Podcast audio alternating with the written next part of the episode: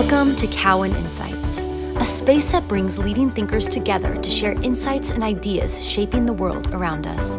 Join us as we converse with the top minds who are influencing our global sectors.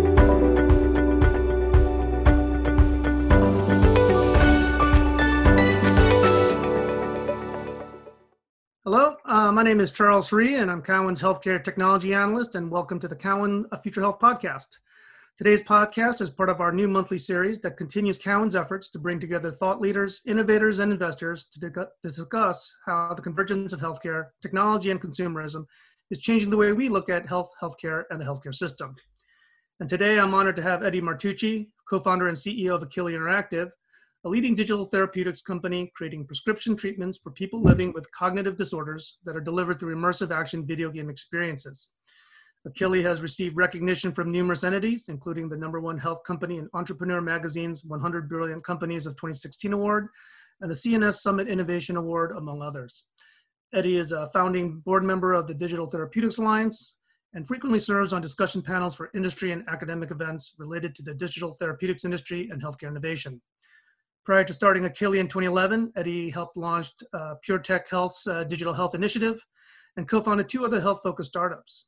He completed his graduate work at Yale University in the departments of pharmacology and molecular biophysics and biochemistry, where he received both his master's and PhD. Eddie, thanks uh, for joining today. Thanks, Charles. Happy to be here. Yeah, great. So, uh, you know, so to start, can you walk us through the background of Akili? Because uh, I think there's a pretty neat story there on, uh, on the development and the underlying science. Yeah, I'm happy to. I love to tell the origin story. Um, so we we were looking. I, I was part of PureTech, and we were looking at new ways to impact the CNS field, so brain conditions, neuro, neurology, psychiatry. Um, and this was at this point nearly 10 years ago. And so it's right around the time where two things were happening.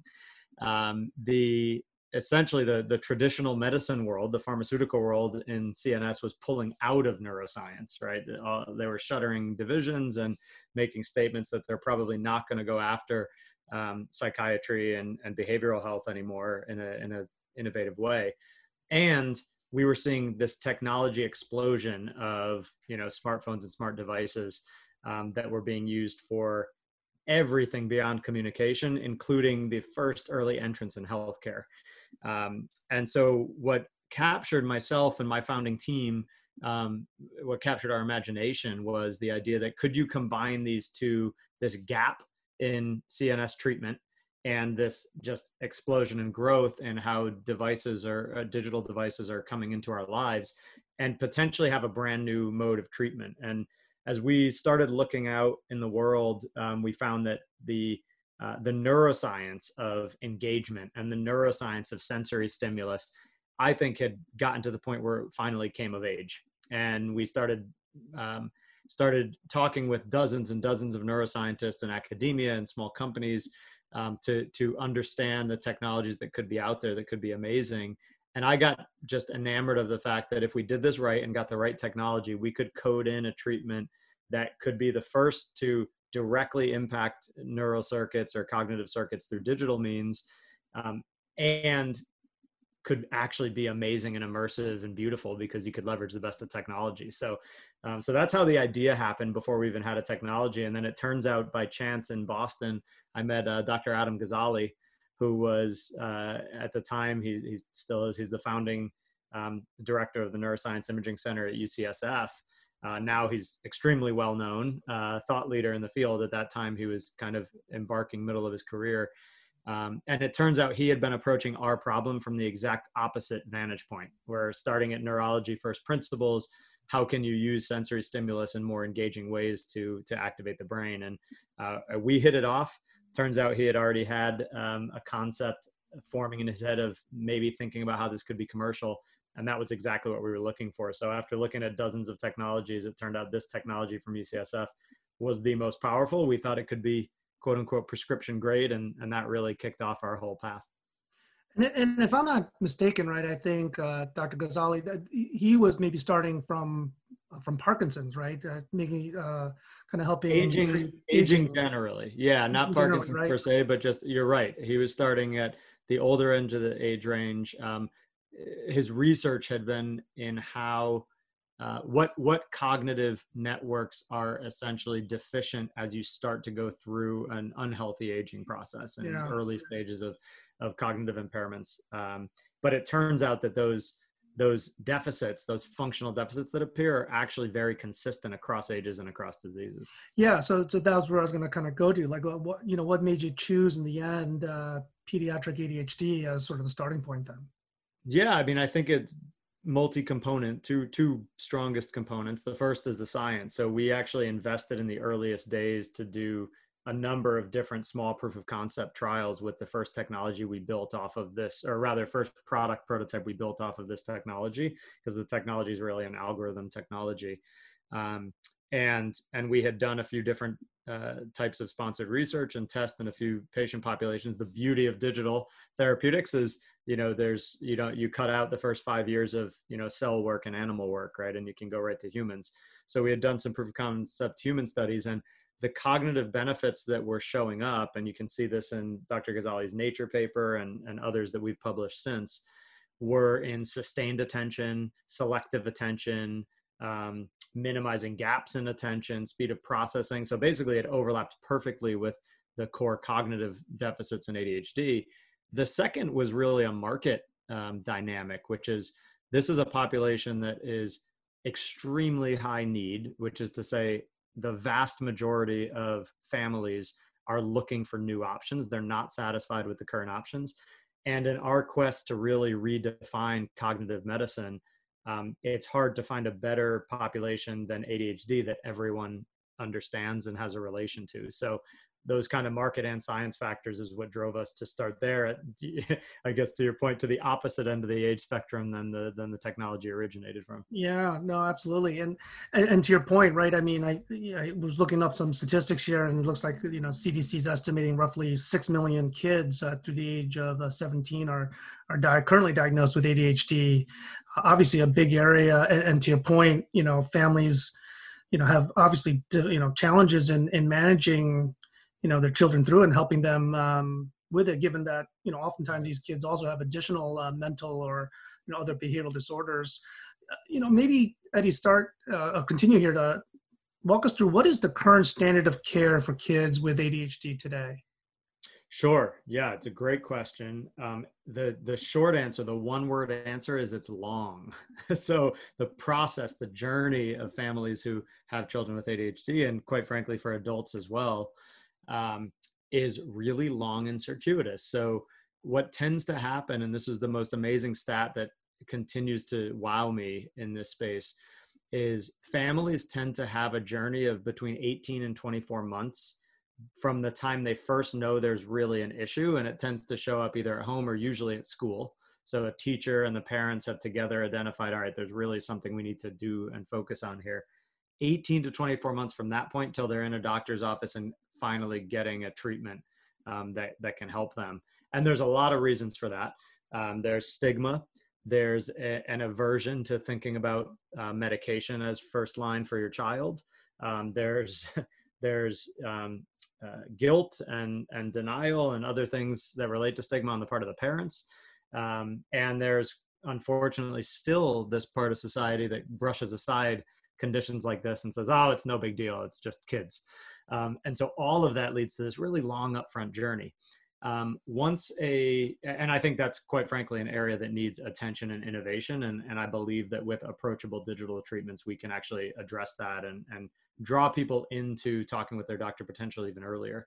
Um, once a child is getting, uh, is with a doctor, has a diagnosis, and is considering a treatment, there's really two main options today. There's medication, uh, and medication does very well for um, for about half of ADHD families. Um, it's focused much more on uh, the behavioral manifestations of ADHD. So uh, what people tend to notice immediately is you know the the hyperactivity, the behavioral disorder piece of ADHD is pretty well controlled by medication. Or there's behavioral therapy, you know, finding a therapist and working through behavioral occupational therapy and um, and then the journey from that first treatment course tends to be a, a, a, long and repeated journey where you know they're coming back every month or two looking for either a new medication or a new dose or a new therapist um, and it takes a long time for families to land on something that works for them. About half of families drop out of treatment a few months after they start, totally. And one of the theories there is that um, the treatments today are not addressing some of the core issues, um, and that's where we think we can play. You know and, i want to touch on that in a second right? I mean uh, so endeavor rx right uh, your your lead product here was recently approved by the fda for treatment of children with adhd and you know it, you know you brought the point here that maybe 50% of kids respond to medication but in a sense it seems like what medication is really doing is just treating the symptoms which is sort of the outward expression right the the hyperactivity uh, whereas you know endeavor rx it sounds like you know your your your thesis here, right, is that it's actually changing something different. Maybe walk us through what's different with Endeavor RX and what it's doing, hopefully, for children versus um, medication, and then com- combining that with therapy. Let's say. Sure, and the and the first thing to be aware of of our product Endeavor RX, and I'd say this for the digital therapeutics landscape generally is, um, I think these products can be new pillars. They don't have to be an either or.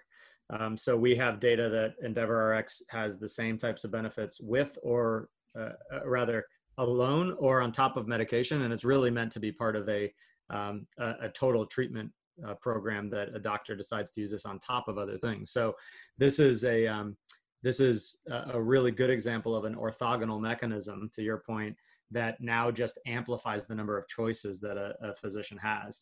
So the way our product works, um, very different than medication, which is essentially saturating certain um, uh, neuroreceptor um, uh, receptors rather uh, in the brain, dopamine, norepinephrine, et cetera.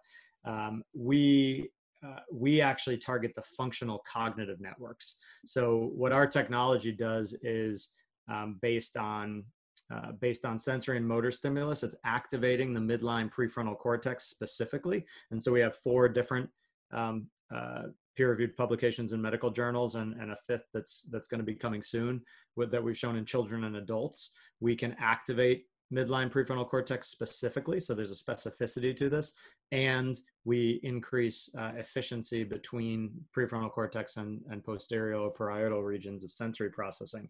Uh, very different mechanism, can be complementary to medication.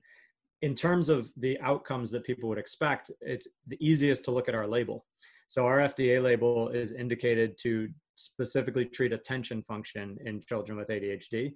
Um, and to your point, a lot of times the reason that families are showing up for medication um, is more for the behavioral and hyperactive control um, because it's become emergent. And our product um, has some effects there, but actually is indicated that it may not improve some of those issues. So what we're doing is really focusing on something that hasn't been as directly targeted in ADHD. And quite frankly, for a good segment of the ADHD population, has languished because it's not as disruptive as some of the symptoms of ADHD. Um, the way cognitive issues manifest is children just fall behind. They have a harder time with work. They have a harder time making friends and social, but they're not significantly disruptive. So um, we think it's a really important new add to the treatment paradigm where we're going to help children who are on medication and then um, for a big chunk of this market that is really struggling to find any effective therapy, we can uh, potentially be a help there. You talk about targeting really the cognitive function. I mean, is it, is the idea that it's the plasticity of a child's brain, particularly children, I guess, that you know you can build neural strengthen neurons and uh, the con- connectivity you know around areas that were maybe previously deficient is that sort of the idea here that's exactly the idea yeah we have a beautiful um, publication in um, PLOS One from a couple years ago from the lab of, uh, I believe, Dr. Elysa Marco at UCSF.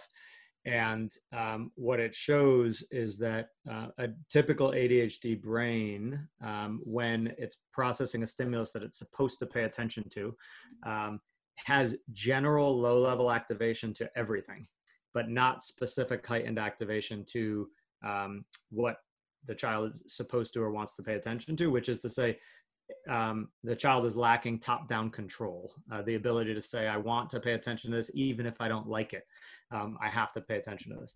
What we see after a month of treatment um, in, in multiple publications now is um, that front part of the brain that in typically developing children lights up to allow them to decide how and where to apply their attention um, now lights up within a few hundred milliseconds after a stimulus so um, so yes it's it's really allowing the brain to process information in a different way in a more concerted and controlled way um, without having to dampen um, you know, or, or target the rest of the brain or, or other things about the children. So what we like to say is we're we're trying to give power, and this is more you know marketing than than scientific, um, but we want to empower families and empower the child without necessarily dampening the quirks of of who they are. Um, we we want to give power and allow them to have a stronger ability to to pay attention and to really remediate those cognitive issues. Yeah, that's that's exciting. Yeah, and, and you know, and, and we didn't mention it before, right? I mean, you're you're delivering this uh, therapeutic through what you know from the front end looks like a, like a video game experience, right? And you know, I'm sure sometimes people look at it and say, well, you know, couldn't my child play you know something on the Nintendo or something and get something similar? You know, maybe quickly just you know talk about sort of what what is happening in the experience that is uh, creating the therapeutic uh, effect. Yeah, our, it's a great question, and and you're right. That still happens sometimes. People, you know, you'll get a minority of people who say, even if it's FDA approved, I don't understand. You know, is this just any video game? Um, and the the truth is, this is a patented technology um, that had been worked on for over a decade at UCSF, and it's the patents are to deploy a very specific order and adaptivity of stimulus um, that challenges the brain where it's weakest. So we are constantly um, giving you stimulus to the patient and the algorithms assess how the patient's doing and adapt it second by second uh, and adapt it to the to where the patient is weakest. And so we've spent years building those algorithms.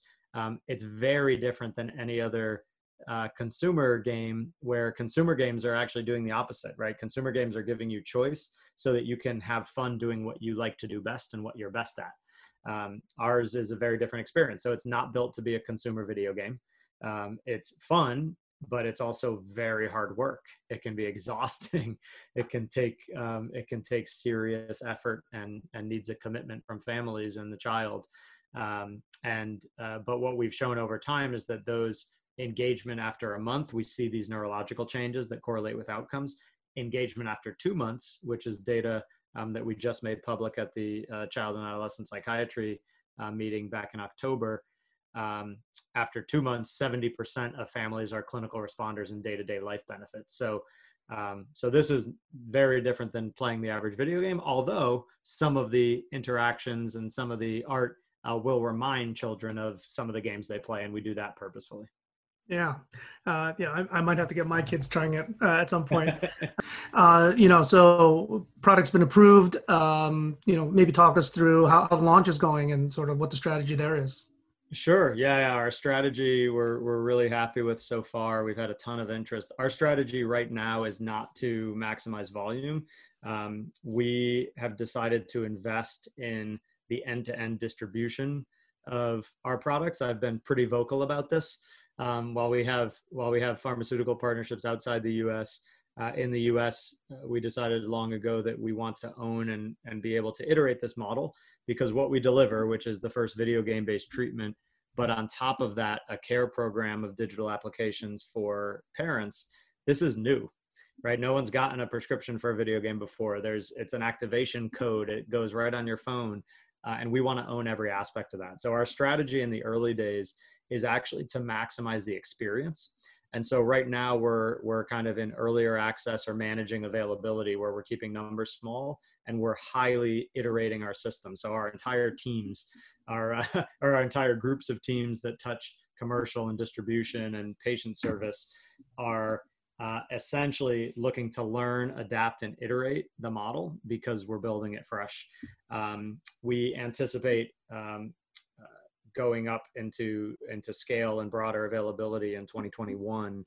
Um, so far, the you know i'm really pleased and i think it shows the need that that is out there in the marketplace we have about over at this point over 30,000 families that have um, kind of reached out signed up their information to a general interest list to be uh, notified when there's wide availability so um, i think there's a, a hungry and and uh, needy market that we can hit. And we're really excited to get to that point. But I think one of the obligations of digital therapeutics companies is to get all the patient interactions right in the early days because it's not as streamlined as we have in in you know pharmaceuticals which have essentially been ironed out over the last few decades.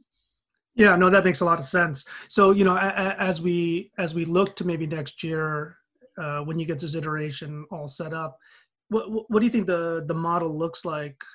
Is it more like drugs in the sense or typical you know pharmaceuticals where uh, there's a sales force that's detailing physicians or do you envision it given sort of the general interest that you're already getting you know coming into you uh, a, a direct to consumer type of model? How, do you envision that uh, in the future?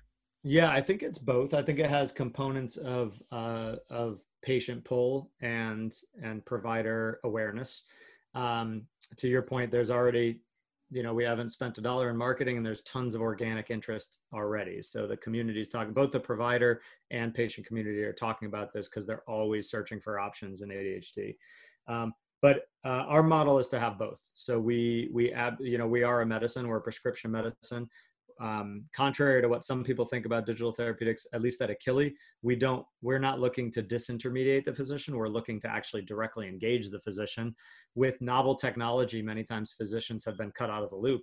We want to do the opposite. We want to really allow this to be a new tool that a physician can use. So we absolutely will have um, and, and already do have some physician education work. Um, we can do this remotely through webinars. We have um, discussions and calls with physicians. The difference here is I think we have the potential with digital to be far more efficient than the t- typical pharmaceutical model. The first is um, we want to meet physicians and patients where they are and be highly virtual and highly remote. And actually, what we hear more and more in the pandemic has helped this. Uh, everyone wants to be more remote and virtual, and that's our bread and butter. Uh, and the second is our product is so novel and stands out so much, and the data are so clear to physicians that this is not a five or ten sales call cycle where you know you're trying to compete in a in a in a dispersed and, and diluted marketplace. Um, this is real. This is the only prescription treatment to target attention or cognitive functioning. Um, and so docs really early on, once they're aware, they know exactly how to use this with their patients. Um, and so we're really focused on the awareness. Um, but there's a there's a big patient um, component to this because they're just already out there searching. You know, maybe switching gears a little bit up uh, payer coverage. Um, you know, I, would imagine right now, you know, payers obviously cover current treatment for ADHD. Um, you know, right now, I, I, you know, maybe you can help fill us in just the current size on the on the pharmaceutical spend uh, in the U.S. on ADHD medications. You know, what, what you know, maybe start there, and then you know, what how have those discussions with payers been? uh, uh, maybe you know, gauge their current uh, sure. um, interest in, in, covering Endeavor. Sure. Yeah. No. The uh, the the spend on the medication side is um, the ADHD pharmaceutical marketplace is around a ten billion dollar uh, marketplace right now. Um, it's harder to get those numbers on behavioral therapy, but it's estimated to be in the billions as well. Um, behavioral therapy for children more generally. Um, we do think that payer coverage and insurance is really important for the broadest access and the, really what we'd call the top end of our business model, meaning at scale. You know, as you mentioned, there are six million children with ADHD. At least a good chunk of those children we know we can uh, have a good potential to help. Um, and so there's a there's a need to get to scale. Also, um, you have about 30% or more of this marketplace would qualify in the Medicaid um, paradigm, and so there's uh, so there's state and other coverages for lower income families. Um, so yes, insurance, both both government and private, is very important um, for for this for ADHD, but also um, we think for the industry, for all of our products and for the industry, it's really important to me and to the companies that are paving the way here that when something goes through FDA, has a prescription, has a clinical impact in patients, it shouldn't matter the form factor. It should be covered by insurance. So, um, so far we're having great conversations. Obviously, we're just through the FDA process and early prescriptions are coming in, um, so it's not covered yet. Um, but we anticipate that based on our conversations, there's a couple different ways to go. Um, there's pharmacy benefits, there's medical benefits, and it looks like payers are split, um, but flexibility is a good thing. So I would I would anticipate that both pharmacy and medical benefits, you'll see some uptake here um, in the future. And you know, the important thing is um, if I think if we're doing the right um, doing the right thing on staying uh, responsible on cost, you know, and not doing the new technology thing of trying to charge thousands and thousands of dollars just because it's new, but fitting into the cost that um, that patients and payers are used to paying. I see no reason why this shouldn't be covered, um, and that's definitely a focal area for us in 2021. Yeah, and and, uh, and especially I think when you when you just mentioned right, a, a third of kids probably quali- are qualifying under Medicaid. You know, maybe talk about the government payer side of it uh, a little bit more because it seems like you know obviously states are struggling uh, yeah. with everything, pandemic, et cetera. Um, but so e- even at the first glance, someone might say, well, do, do states really want to add an extra cost here? But really, I mean, you can think about total cost of care, and discussion could probably help.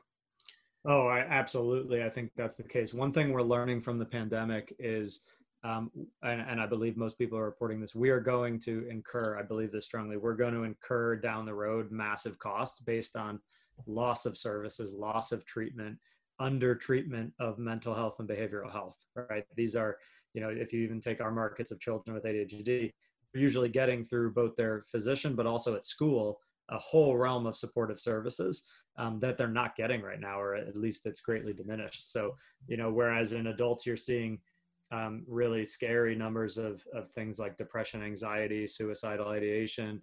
Um, I think you're going to see parallels in the pediatric markets as well with um, the ramifications of, of loss of treatment. So, um, I do believe there's tailwinds there. I believe states and, and the broader government are actually looking for ways to um, to make sure they're getting good, accessible, cost-effective treatments to patients as quickly as possible. So I think that's going to help. Um, there, the the issue with Medicaid, as as you're aware, is without broad policy, it can be state by state, which just takes time. Um, we and a number of digital therapeutics companies are uh, supporting a few different legislative efforts that look to categorize digital therapeutics within CMS so that there's um, better ability for uh, Medicare and Medicaid to um, to be able to pay for and categorize these treatments. And so that's something I also hope to have some traction on in 21. That's great. And, and, and you kind of you kind of touched on it, and maybe maybe this is a good segue then, right? If we we think beyond just pediatric ADHD, right? Uh, obviously, clearly, right now, um, a lot of uh, mental uh, conditions and cognitive issues that are probably not being adequately treated more broadly in the general population. You know, m- maybe talk about you know where Akili uh, can help in those regards. Um, kind of ties into you know how the technology can be applied more broadly, uh, and maybe maybe touch on the pipeline maybe then as as a result. Yeah, sure. Our, I mean, our approach, it's interesting. We're using the current medical system, which is, you know, diagnostic classification codes um, to, to fit in here. But the basis of our technology and our product approach is, is in some ways independent of diseases. Um, so our technologies are not designed for ADHD or depression or, or autoimmune disorders. It's, they're designed for cognitive impairments. And what turns out is um, that independent of the maybe neurochemistry or neurochemical impairments, that are unique to these different conditions, the functional cognitive impairments are very, very similar. And so we've spent the last eight years investing in clinical research across a number of these areas. We have we've looked at cognitive impairments in depression, cognitive impairments in multiple sclerosis, um, impairments uh, resulting from injuries like traumatic brain injury. What a lot of people don't realize is that the um, the specific cognitive impairments are extremely similar to what you see in ADHD. They're attention related. The the highest prevalence complaints of a multiple sclerosis patient after successful um, uh, immunomodulatory treatment is actually can't sustain attention to do my work, and so half of people don't return back to their full work status even a year or two after treatment. Um, we're even now seeing reports from uh, from COVID uh, sufferers, people that have had COVID, that it's been in the New York Times and Washington uh, Post called COVID fog. Uh, and the number one complaint there is attention and concentration. So um, the resulting functional impairment that millions and millions of patients across these diseases experience um, is actually similar in nature. And because our treatments work at that functional neurological level, uh, we believe we have the ability to help many of them. We've seen positive data from randomized controlled studies already in, in depression and in multiple sclerosis looking at those cognitive issues. So um, we we have plans, and it is very much in our mandate and mission. And every one of our Achilleans, our employees, are excited by the potential of not only really delivering big time for the ADHD market who's in need, um, but starting to tell that broader story and help people across these different areas. And the the similarity across these different areas is um, they all the patients themselves are recognizing it. The medical system may or may not, um, but patients themselves are finally starting to become empowered and talk about their brain health. And so we see that as a trend that um, that we and other companies will hopefully fit into and be able to deliver on. Yeah, and and you know, what's exciting to me about all this really is you know we're we're looking at seems like finally something where you know software itself and uh, acts really on the physiology and, and i think that's and that and that differs right uh, if we think about a lot of digital health today which is really kind of delivering you know sort of analog therapies like known therapies but is delivered through you know software um, maybe expand on this a little bit more because I, I, think this is a really big, uh, unique distinction that you know should be made here. Yeah, thanks. And and we've um, we've obviously been one of the loud companies talking about the fact that we love the we love the part of the digital health industry that is taking you know human-based therapy approaches and putting into an app or um, or teaching patient strategies right through an app that can help them cope in daily life. Those are massively powerful and i, I think they're much needed in healthcare. Um, we think it's only half the story. So what gets us excited and certainly how our treatments work is by being based in mechanistic biology in our case mechanistic neurophysiology um, so that the when you're using the treatment you're actually directly and rationally targeting physiology. You can hear in my verbiage my uh, my biochemical background coming out right? It's rational design and rational mechanistic targeting. But um, but i think this is a it's been the lower percentage of of kind of companies in this space who have been applying these approaches because quite frankly they're hard. They take more scientific uh, data up front. They're more likely to miss in the early days of of scientific discovery um, than you know known human approaches um, but I think they really just open up the imagination of what could be possible. I, I truly believe what we do with our sensory and motor stimulus is just one of a very broad spectrum of examples where through motor or sensory or immersion or even audio, there's some uh, companies doing music and audio stimulus now. You can be tapping into physiology in ways that we never really imagined it five or 10 years ago or even today. Um, so my hope is we're going to see actually flourishing two categories of digital therapeutics. We're going to see really good app-based approaches for delivering behavioral therapy, and we're going to see a whole spectrum of really unique ways to target physiology directly through the software itself. And I think both can and should be successful alongside today's medicine. Yeah, and, and you know, as we kind of close out here, just circling back to to the start, right? You know 10 years ago almost uh, you're looking around and, and, you saw there this convergence where uh, pharma was getting out of uh, you know the neurology um, but technology was exploding and you saw this opportunity. Where is biopharma then today? Uh, as you see all of this is developed do you see them looking back and saying hey look you know maybe we exited because from the uh, the chemical side or on the biological side, there was limited options or limited uh, opportunities. It looked like in terms of research and development, but now uh, digital offers a whole new uh, venue. Do you see more activity there? I, I know you uh, obviously you have the partnership in Japan. Uh, shows you there are forward-thinking pharma companies out there, um, but maybe more broadly in the space. And, and is that important for the development of this space as well? Um, I think it can be important, and certainly we've we've played both sides of the the coin. There, we've said, you know, I, I, I think it can be important. I think partnership with the pharmaceutical industry provides a potential lever and expertise that, depending on the market, and most importantly, depending on the company and their approach, can be valuable and a value add. So, our partnership with Shionogi um, I'm I'm really proud of the partnership that we've done, and I'm, I'm I believe they're great partners because they are transforming the business all the way at the top. Um, so they had you know their mid-year meeting this past year. Uh, Shionogi highlighted that they are transitioning from being a pharmaceutical company to a healthcare delivery company, and part of that's going to be medicines, pills, part of that's going to be digital, and part of that's going to be services. Um, that's the type of commitment that I think is a massive lever because you take the expertise and the in-country girth, if you will, and, and force that uh, Shionogi has in Japan, um, but it's evolving, and and we can be part of that evolution. Um, but on the flip side, I think um, if it's partnering just for partner's sake, because it feels like pharmaceutical companies have scale, but there's not really the commitment to actually innovate the commercial model, I think we're left with, I think we're left kind of um, with a lot to be desired because this field is going to take innovation and business model experimentation. Um, so, am I seeing pharmaceutical companies and, and others start to embrace this? Yes, in certain instances.